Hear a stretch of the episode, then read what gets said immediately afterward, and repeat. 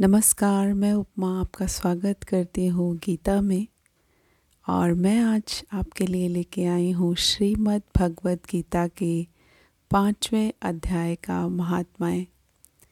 श्री भगवान कहते हैं, देवी, अब सब लोगों द्वारा सम्मानित पाँचवें अध्याय का महात्माएँ संक्षेप से बतलाता हूँ। सावधान होकर सुनो। मध्य देश में पुरकुत्सुपुर नामक एक नगर है। उसमें पिंगल नामक एक ब्राह्मण रहता था। वह वेद पाठी ब्राह्मणों के विख्यात वंश में जो सर्वथा निष्कलंक था, उत्पन्न हुआ था।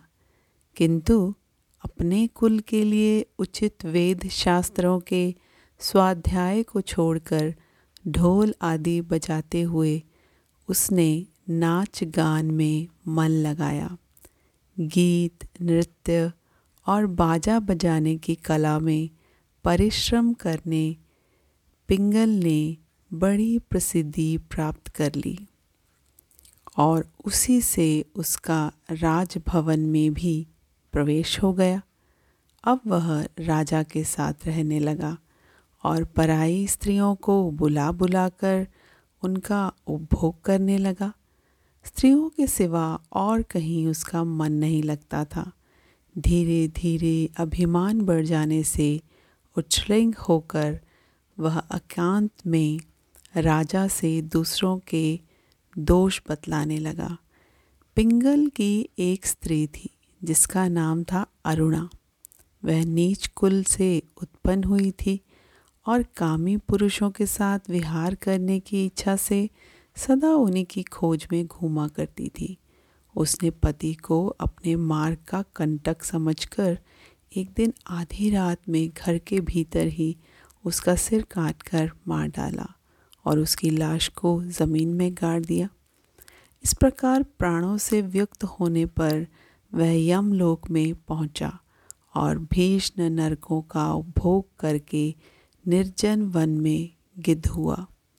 अरुणा भी भगंदर रोग से अपने सुंदर शरीर को त्याग कर घोर तरक, घोर नरक भोगने के पश्चात उसी वन में शुकी हुई।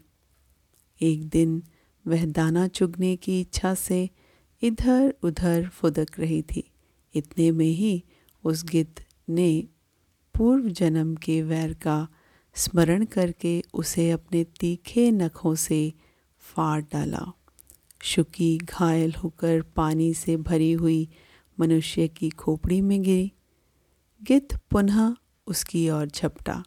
इतने में ही जाल फैलाने वाले बहेलियों ने उसे भी बाणों का निशाना बनाया।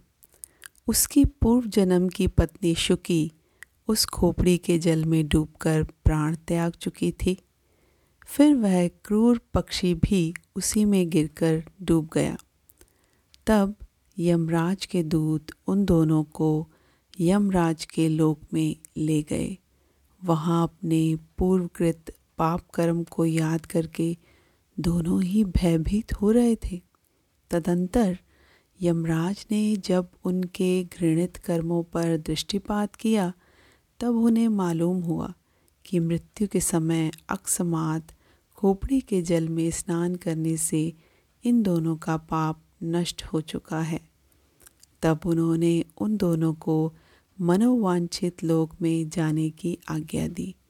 यह सुनकर अपने पाप को याद करते हुए वे दोनों बड़े विस्मय में पड़े और पास आकर धर्मराज के चरणों में प्रणाम करके पूछने लगे, भगवान, हम दोनों ने पूर्व जन्म में अत्यंत घृणित पाप का संचय किया है। फिर हमें मनोवांछित लोकों में भेजने का क्या कारण है? बताइए। यमराज ने कहा, गंगा के किनारे वट नामक एक उत्तम ब्रह्मा ज्ञानी रहते थे।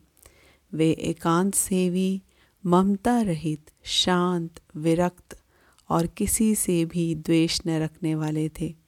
प्रतिदिन गीता के पाँचवें अध्याय का जाप करना उनका सदा का नियम था। पाँचवें अध्याय को श्रमण करने पर महापापी पुरुष भी सनातन ब्रह्मा का ज्ञान प्राप्त कर लेता है। उसी पुण्य के प्रभाव से शुद्ध चित्त होकर उन्होंने अपने शरीर का परित्याग किया था। गीता के पाठ से जिनका शरीर निर्मल हो गया था जो आत्मज्ञान प्राप्त कर चुके थे, उन्हीं महात्मा की खोपड़ी का जल पाकर तुम दोनों पवित्र हो गए हो। अतः अब तुम दोनों मनोवांछित लोगों को जाओ, क्योंकि गीता के पाँचवें अध्याय के महात्मय से तुम दोनों शुद्ध हो गए हो। श्री भगवान कहते हैं, सबके प्रति समान भाव रखने वाले धर्मराज के द्वारा इस प्रकार समझाए जाने पर वे दोनों बहुत प्रसन्न हुए और विमान पर बैठकर वैकुंठ धाम चले गए। धन्यवाद। तो आज के लिए बस इतना ही। मेरे साथ बने रहें गीता की इस सुंदर यात्रा में। धन्यवाद।